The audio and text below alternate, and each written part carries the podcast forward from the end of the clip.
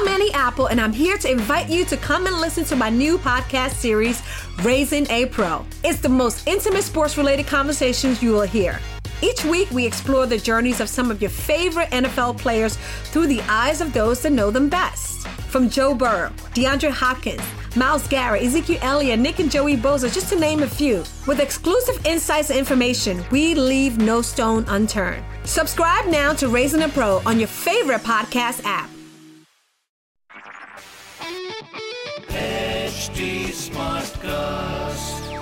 You are listening to a Live Mint production brought to you by HT Smartcast.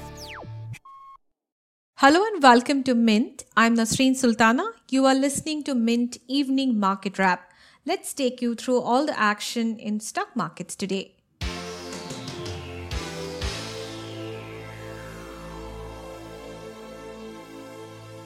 Markets ended higher on Thursday after the Reserve Bank of India expectedly left key interest rates unchanged.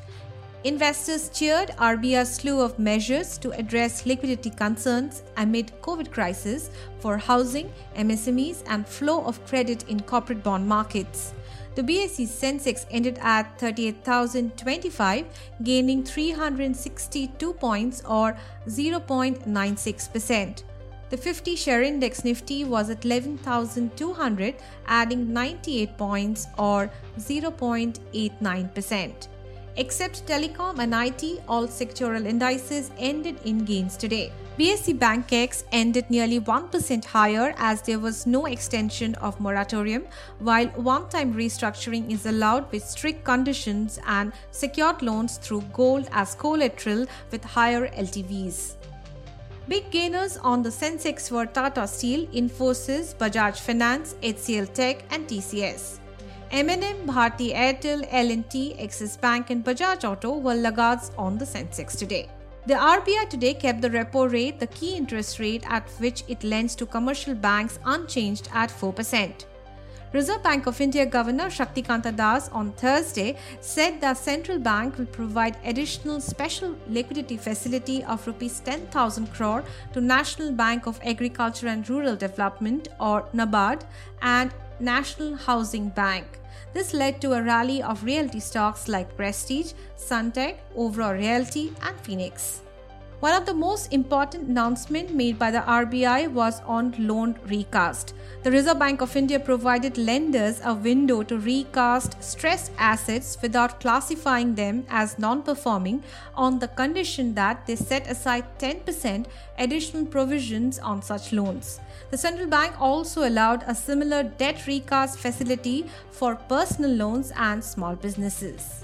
RBI will form an expert committee under the chairmanship of KV Kamath to make recommendations to the RBI on the required financial parameters along with a sector specific benchmark for this window. Vodafone Idea on Thursday posted a net loss of rupees 25,460 crore in the June quarter on an exceptional loss of rupees 19,923.20 crore it had posted a net loss of rupees 4873.90 crore in the same period last year. Revenue from operations of Vodafone Idea declined 5.42% year on year to rupees 10659.30 crore. Moving on to global news. Stocks in Asia Pacific were mixed on Thursday as investors continued to monitor the tension between US and China. South Korea's Kospi jumped 1.33% today.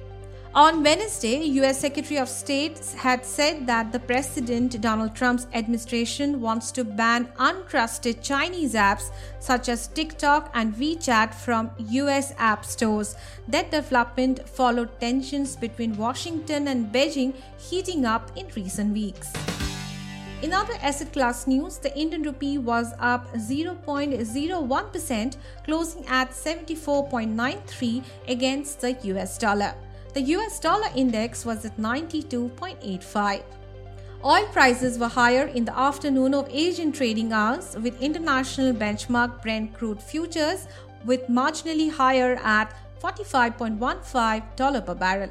That's all for now. I'll be back with market updates tomorrow. Thanks for tuning in.